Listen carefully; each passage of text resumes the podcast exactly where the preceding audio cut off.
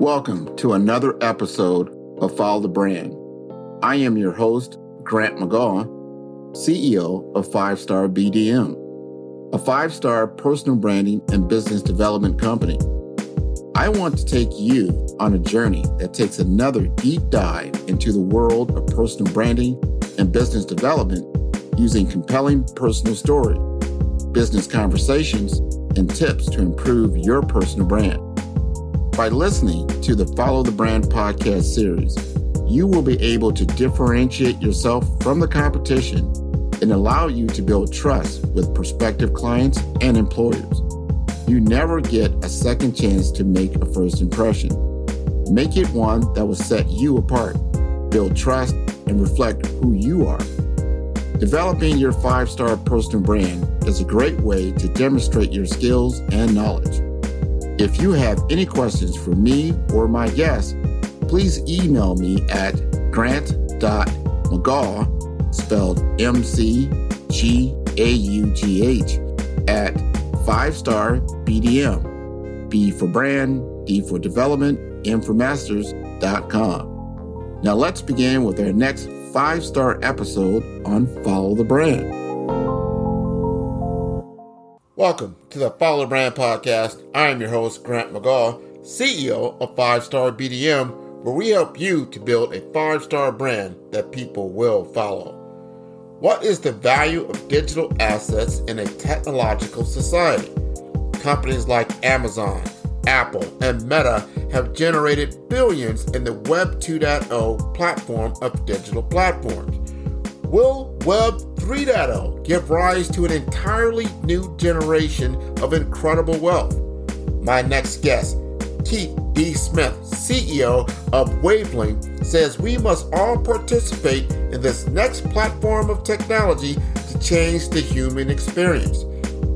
Keith has served as a strategic business consultant for companies focusing on financial technology and distributed systems.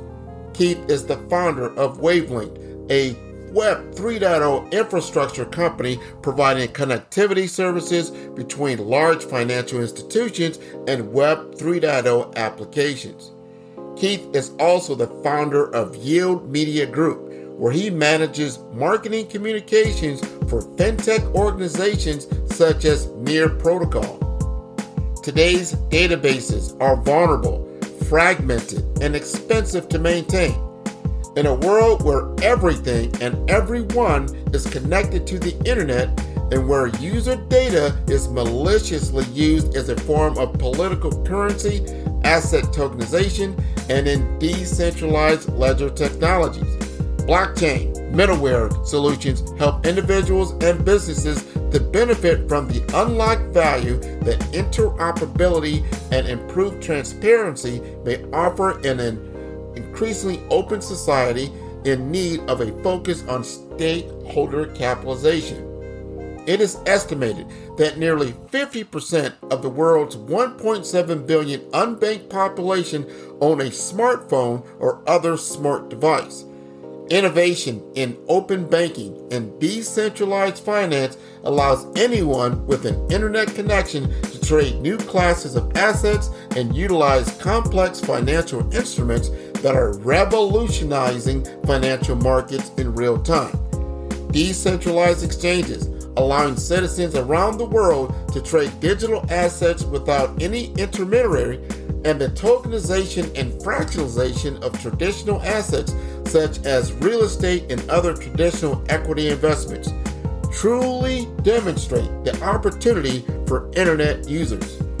Keith D. Smith has a deep passion for the potential democratization of financial services and the internet by the decentralized autonomous organization, and the tokenization of traditional financial assets drives him daily to learn how to help deliver a world where power rests at the fingertips of the people. Let us welcome Keith D. Smith to the Follow the Brand podcast, where we are building a 5-star brand that you can follow.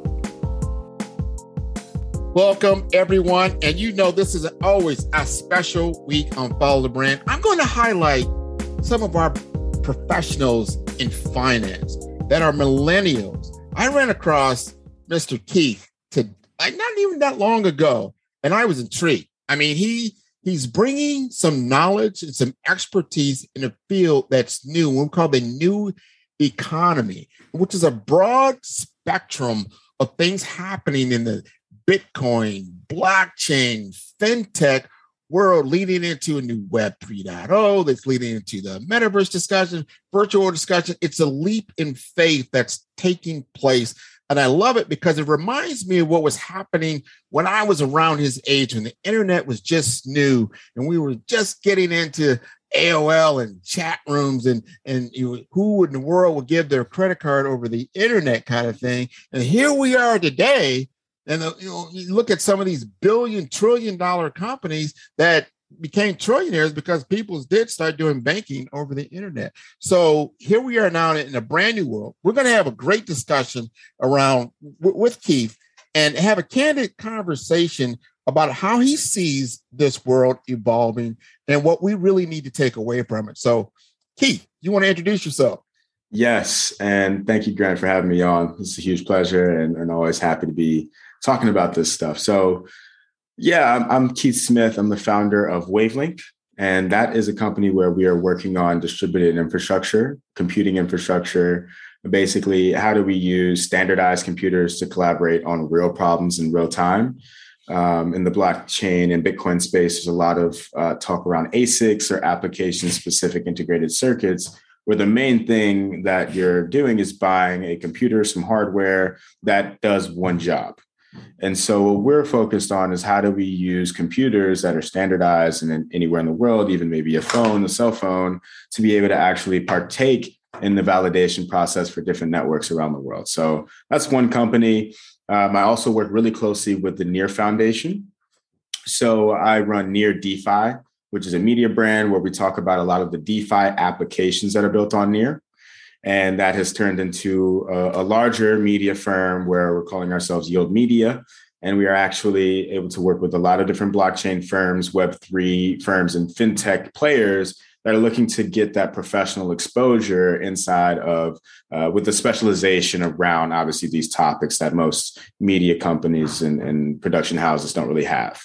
So those are the main things that I'm working on. Also inside of NEAR, we have a large educational initiative. One of the biggest things is making sure that when it comes to Web3 and blockchain technology, that the youth and everyone who is interested has the opportunities and the channels to actually learn. So we run workshops here in Miami. I go to high schools throughout Miami. I've been going to universities as well.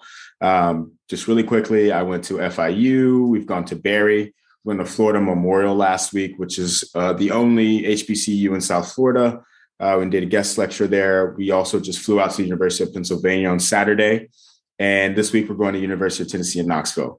So I'm super focused on how do we, first off, make sure that this information gets into schools in the first place, have people giving people the opportunity and the channels to learn, and then how do we officially get curriculum into schools as well moving forward. So that's me. Wow, that's a lot of you there, Keith. I mean, what you're doing is amazing. So the question I have for you first is that, I look at your background, it looked like you were going into a branding and marketing and advertising world, and you've pivoted now deep into this.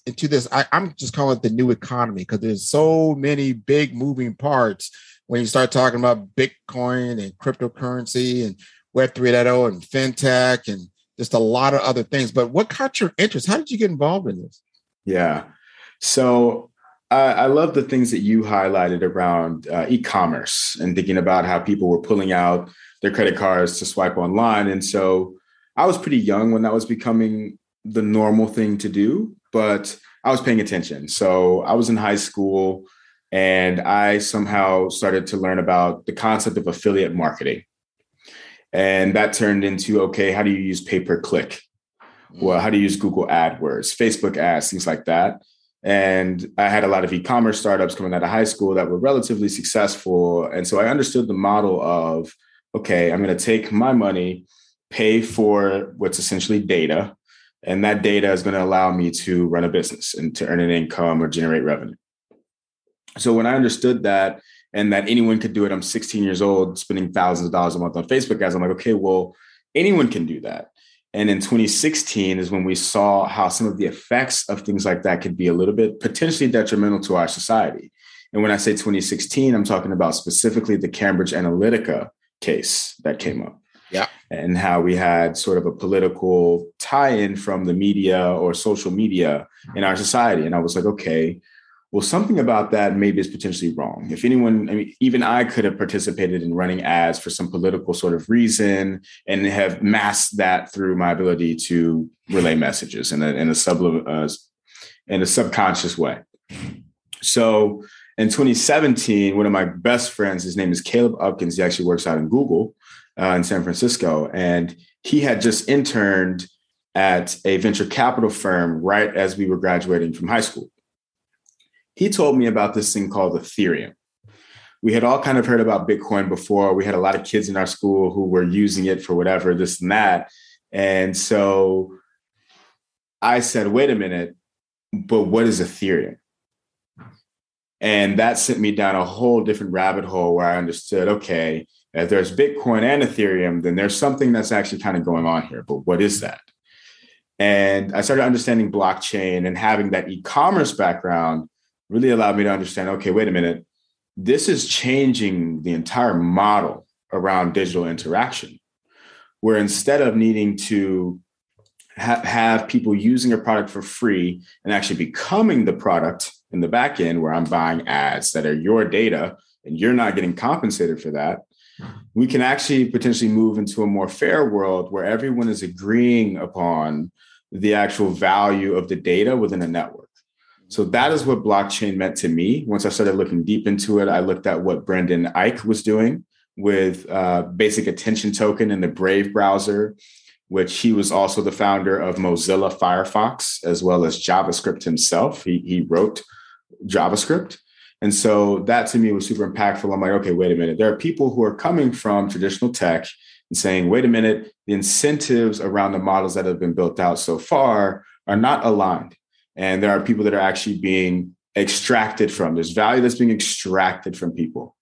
And that was what really kind of started me diving super deep down the rabbit hole. Well, I tell you, Keith, we're all in that rabbit hole now. Just because it's all in the news. It's all in the news. And people are, you hear about people that, hey, they became millionaires. They're crypto millionaires overnight. And the next week, they're crypto, bankrupt, the next night. And then that helps me to understand that we're still in a volatile world. I try to remind people when the internet first really got it going, there was a dot-com boom, and then there was a dot-com bust. Now, I say that to say this, the technology survived. E-commerce survived. We do more business digitally than we do any other way. Data, as you pointed out, is more valuable than oil, more valuable than gold. Data, just the data that our daily activities and how we do things. This is very important. And now it's morphing into a different platform. And we need, I want to educate our audience so they understand as they venture out. And I'm not telling anybody not to venture out, but do your due diligence. Understand as you take up a claim, just like in the wild, wild west of the 1880s, you've got to stake your claim and you got to go out there and you got to dig for gold and pan for gold and that kind of thing. And there weren't a lot of laws. And that's why I bring up the Wild Wild West. There weren't a lot of laws at the time there. And it was kind of like you're on your own and you couldn't even tell, the sheriff from the bandits kind of thing. A lot of times, and people may not know this, but it's a true story, that a lot of the bandits were the sheriffs. And vice versa. You say, well, today I'm going to be the sheriff. Next week I'll be a bandit, depending on how hungry you were, I guess. But, this is where we're at. So I said all that to say, my take is that we still need standards and we still need some agreed upon structures in order for this to work. And I want to get your take on what I just talked about. Yeah. Well, first off, I love... this sort of example of the sheriff being the bandit at times. And the reason I love that is because in this Web3 space, there's actually a layer of what people like to call anonymity to these projects. And I say people like to call it anonymity because it's much more of a pseudonymity. And so people think that because there's no direct link to a name, that that means that they're anonymous. And I want to quickly, briefly say that that is not the case. So when you talk about things like Bitcoin, people think that, oh, this is something that's used for nefarious activity and it's only used by criminals. And I love to say this because it's funny. I'm like, if criminals are using Bitcoin only for nefarious activity, these are some of the most ignorant criminals on the planet. Because what they're doing is they're leaving a digital trail of every single thing that they're doing on chain. So there's a lot of companies that are built around keeping this from happening or being a real issue. You have CypherTrace is one of the biggest ones. They work with governments to say, hey, and banks to say, hey, we're going to keep track of the money as it flows from a bank into these networks and vice versa. So, but to double down on what you said, it's like you still have people that are thinking from that perspective that they're free to do whatever. And so we have people that launch projects. They do it anonymously or pseudonymously. They have a little name, a little profile picture, an NFT a lot of the times that says, hey, this is who I am, but you don't know who I am in the physical world. So the problem with that is if you're working with a project or dealing or interacting with a project that has that level of anonymity, you are not super familiar with who your counterparty is. And so just because you have, well, one thing that prevents that from being an issue is open source code. Okay. So even if you're dealing with someone who could be a nefarious actor, you can go and check out their code and see if what they're offering is something that has any backdoors or things of that nature. Now, the problem with that is that the average person does not have the literacy to be able to go into a smart contract or a set of smart contracts and look to see how there may be potential dangers in interacting with them.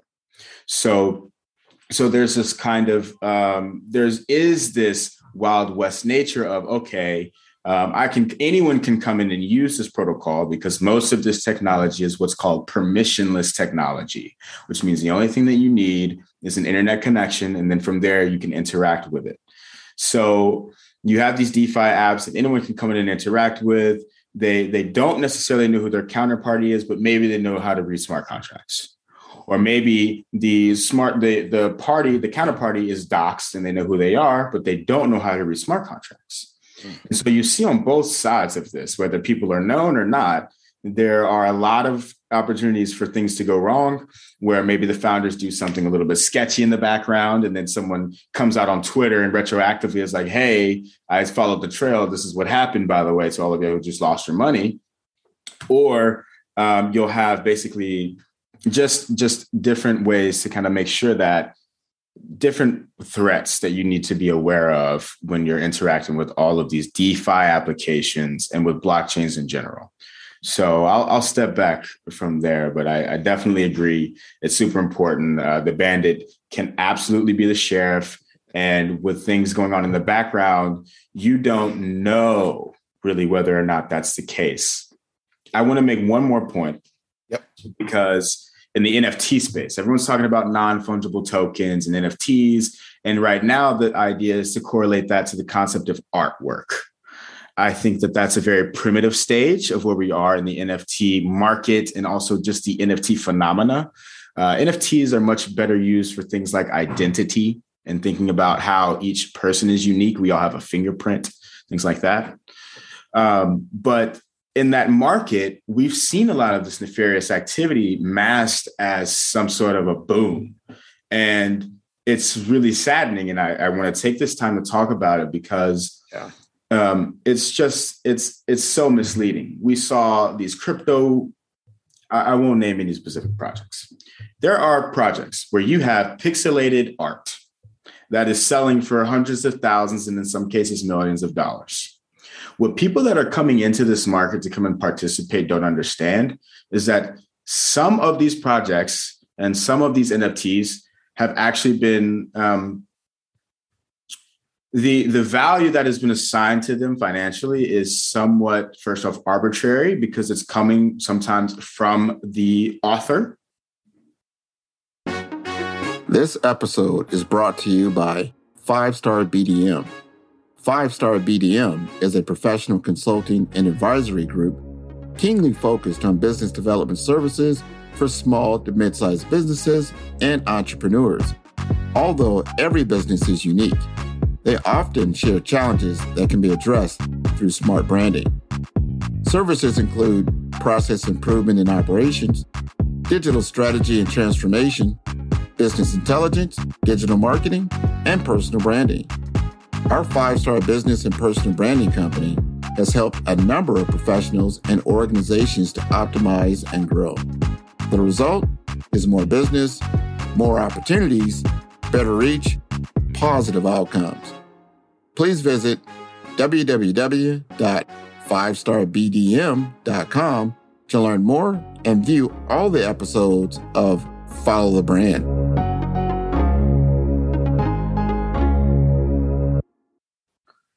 And you also have these groups of people that specifically come together to, bid up the prices of pieces. And it's really that simple. And that is a lot of the phenomenon that everyone wants to think is so cool and that everyone wants to be a part of. And what happens is you come into this market and you buy one, and then you're kind of left holding the bag. So just be aware of that. No, what you said there is so important. You really have to do your due diligence. Stop back there. Anybody tells me get rich quick, that's big red flags, huge red flags for me. Don't see that happening too often. Yeah, you can do some day trading. You could probably get some significant returns on an investment. I don't think you might get rich overnight, but you might make a few bucks, right? But for instance, what you're talking about, and I've seen this happen, you get somebody that they're selling a house, an actual physical home. They create an NFT of that home, right? And they assign a value to that NFT of the same value of the home. So then when the home actually sells for $500,000, it appears that the NFT sold for $500,000. So you're like, oh, wow, NFT is worth, $500,000. Like, well, not really. But if you don't understand the trail and see what's happening, that's a problem. But that's just giving. Here it is. The technology is real. The technology is a great idea. There are people that are misusing it, but they did the same thing when the internet first started out. You had all kinds of nefarious actors acting like they were a particular company and taking your credit card information. And then your money is gone, and then you turn around. Who are these people? And they're gone, poof, in the night, right? And that is because we did not have standards and certain protocols in place that guarantee certain interactions, right? You want to talk about that a little bit? Yes. So this is first off, that was a great example, right? Because I didn't even touch on the fact that you could also have another interaction or transaction that's really taking place, right, beneath the blockchain. You can't really see that on chain. So thinking about standards, I think in the United States, we specifically have had a lot of struggle with this because there's been very few regulations put out to allow us to kind of have forward guidance on how to move and how to create this technology in the most fair way. So right now, when you talk about the Wild West and you see the SEC trying to retroactively catch up and chase these projects after they've ran off of people's money, it's really tough because they don't have enough people to keep up with what's happening in the U.S. And also it's a global phenomenon. So they can't chase actors in Ukraine or Russia that are creating projects and siphoning money out of American people's pockets. So that's one big problem is like you have a phenomenon that's global. And then you have national regulators that are trying to collaborate and or on their own, figure out how to address this technology. That's one problem. Another problem is thinking about, okay, you have 10,000 different cryptocurrencies, and most of these, or some of these, have their own networks. So when you're talking about Bitcoin and you're setting standards for how Bitcoin transactions work, that's not going to cover what's happening on Ethereum. Mm-hmm. And so one of the biggest things I think that's going to be the most important sort of topic over the next couple of years is the concept of interoperability. Yes. So there's a lot of different ways to look at interoperability, but in the blockchain space specifically, there's already a few categorizations of how to look at it. So the first thing is the actual network itself. So you have Bitcoin and you have Ethereum, you have smart contracts that are on Ethereum. So it's a totally different sort of function of the network, but how can you make sure that they still can talk to one another? How do I know that when I send a message from Bitcoin, how can I send a message from Bitcoin to Ethereum? How do I make sure that when Ethereum is hearing this, how are they going to interpret it? And then how do you then be able to act upon what you've interpreted on the other end? And so there's a lot of different solutions around how to kind of make this work. Some people are using things like bridging. Cross-chain bridges are one approach. I think it's not the most comprehensive approach, because when we think about blockchain networks and interoperability, it doesn't have to be about blockchain. And I think that's one of the biggest things, is that what you're really dealing with is a computer network. And so how do we look at our computer networks today and how they interoperate with one another? And how can we potentially move that forward into this blockchain world? And there's one thing that blockchain has in common with the traditional web that a lot of people don't like to think about. And it comes down to the actual physics of the internet, which are fiber optics cables. And so I'm trying to give that breath, because the fiber optics cables are what make the internet work in the first place. You have fiber optics cables, hundreds of thousands, even potentially millions of kilometers, that are laid out across the oceans around the world. And this is actually how information travels from one place to another. There are photons that are sent through physical cables that allow us to receive information. Now, with blockchain, guess what? The set of infrastructure that allows us to interact with the blockchain is the same infrastructure. And so how do we work with things like fiber optics cables and TCP/IP, Transmission Control Protocol, Internet Protocol, to then actually create interoperability? And there are people that are approaching this in a different sort of a way. They're based out of the United Kingdom. I'm going to drop some real alpha for everyone here. What we're talking about is the Quant Network out of the United Kingdom. And this is the framework through which I'm able to think about and talk about these things. So I'm not some genius. There's a man named Gilbert Verdian, and he has really spent his time since the 90s thinking about how do we create an ownership economy where each end user can have access to owning finances and can interact with web applications in the same way. So let me backpedal a little bit. When we're thinking about interoperability, we want to think about the network itself. You have Bitcoin, you have Ethereum, you have Solana. I want them to all talk to each other. Now you have specific functions on Ethereum and Solana, such as smart contracts, but they're written in different languages. How do we make sure that the smart contracts can interact with one another so that you can just have one simple interface? If you want to do DeFi on Ethereum or Solana, it's as simple as one click. And then how do you think about the actual tokens and the assets that are on each network? How do you make sure that the value of those tokens is interoperable? Because you can send, if you try to send Ethereum to Bitcoin right now, guess what? It's gone. That is gone forever. It is burned basically in a transaction that will never be able to be retrieved. So we want to make sure that even if we're sending messages across, that the value attached to these things is fairly interacted with. And then another thing is really thinking about the actual logic. So once you've gotten the network to hear another network, and then you understand what it's saying through a smart contract, and then you're able to take in the financial value of a token and use that token within a different network. What does this actually mean to the common man, right? Because when we are doing these things, these are real transactions. Like sometimes a smart contract can be settling a lending agreement or a borrowing agreement.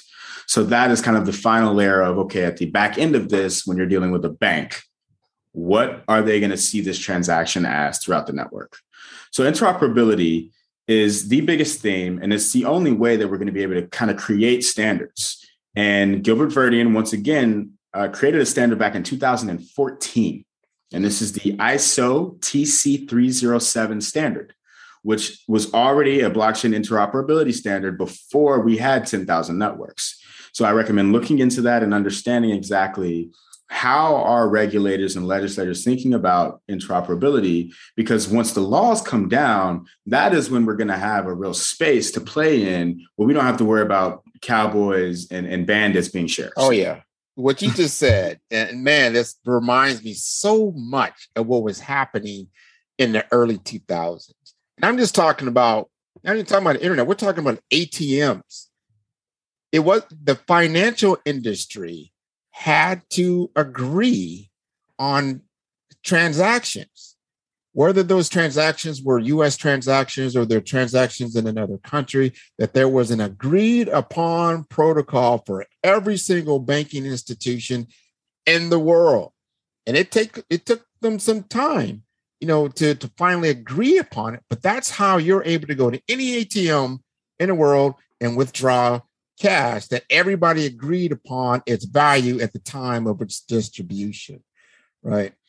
So we're not there yet. We will be there.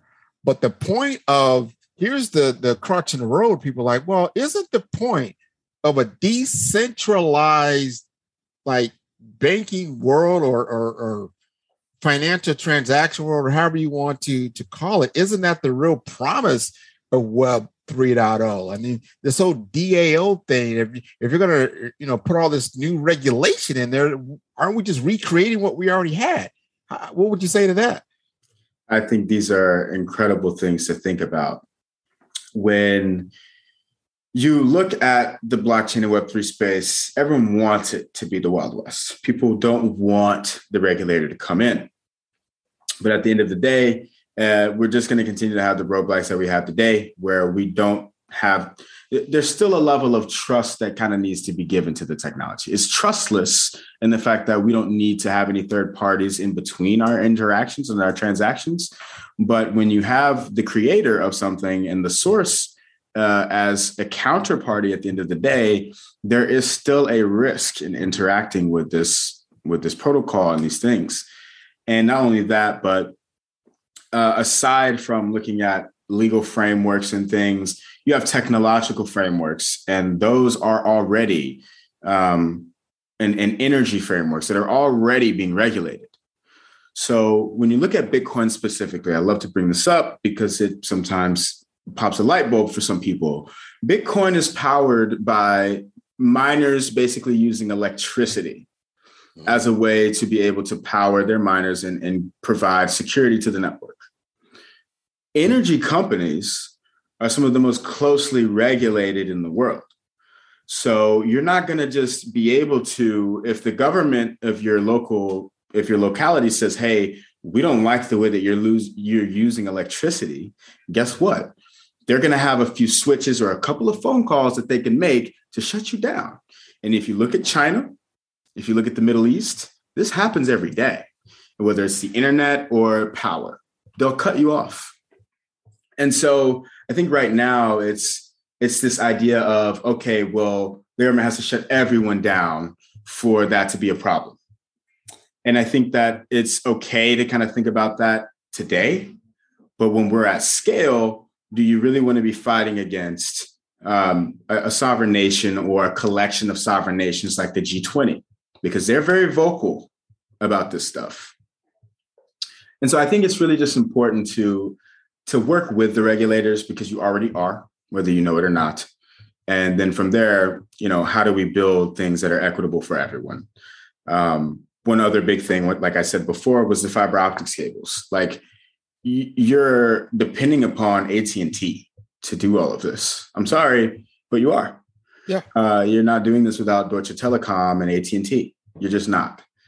And so they are actually already in the room having control over whether or not these interactions and transactions can be set up and whether or not they're happening. So from the energy companies themselves and people allowing you to have access to electricity. And then you have, once again, the fiber optics cables and actual telecommunications providers that are already in the room, whether you'd like to acknowledge that or not. No, what you just see, I'm in a, you know, information technology 25 years. So I understand exactly what you're saying. Like, you still have a physical layer no matter what. And this rests on top of it. It's a platform, and that's part of the platform. When I look at Web 3.0 and I look at what the metaverse is promising or what it can do, I'm looking at it from a VR perspective. I'm looking at it from augmented reality perspective. I think it's something that can be a natural evolution of the internet. I don't think it's something you need to leave it behind.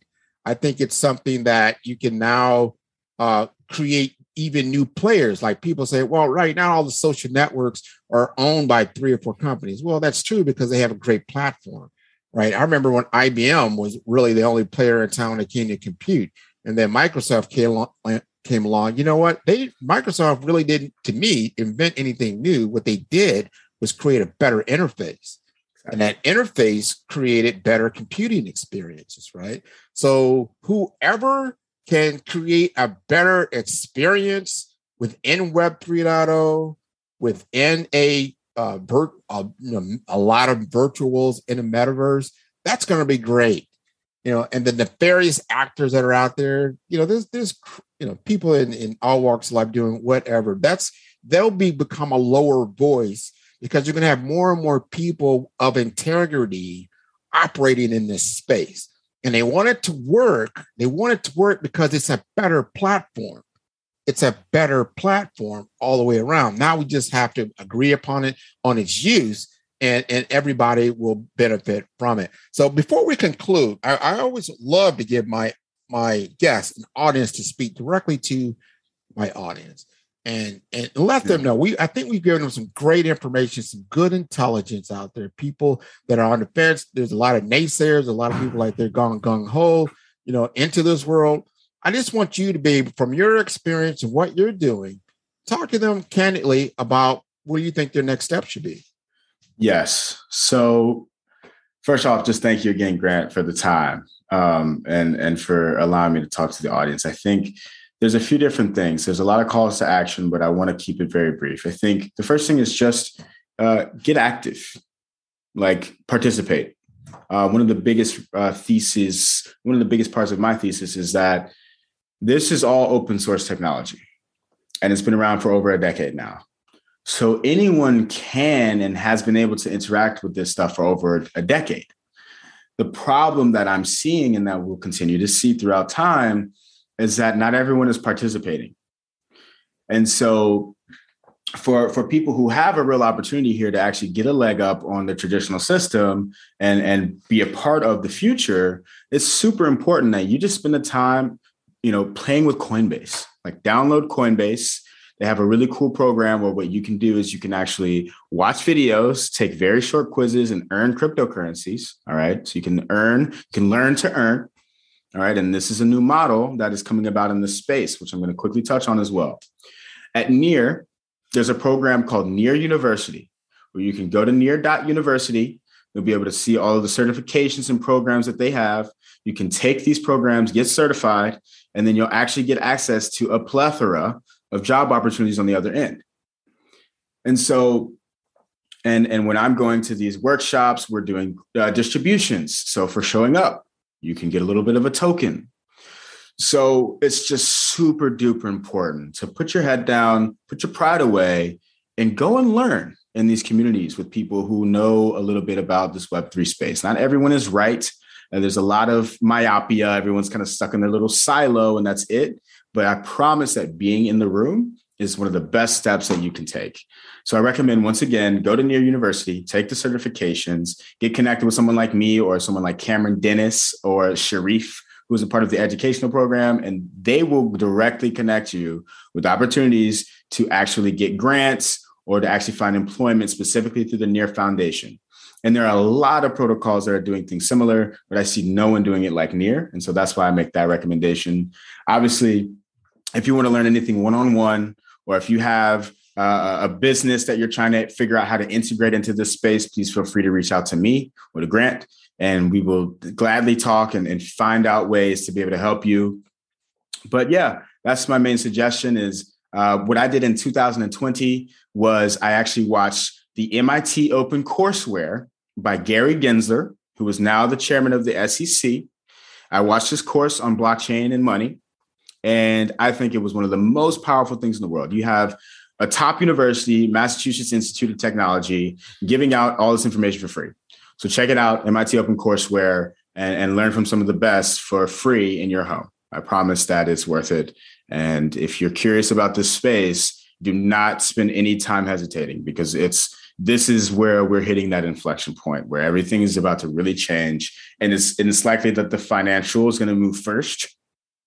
And then we'll start to see how people are redeploying that capital to change the world around us. So act now. I totally agree with that. Act now. Let's not sleep on this new opportunity that comes around once every generation. This is a generational shift. So Keith, what's the best way for the audience to get in touch with you? Yeah. So to get in touch with me, I'm very active on Twitter at Keith DLT. So KeithDLT.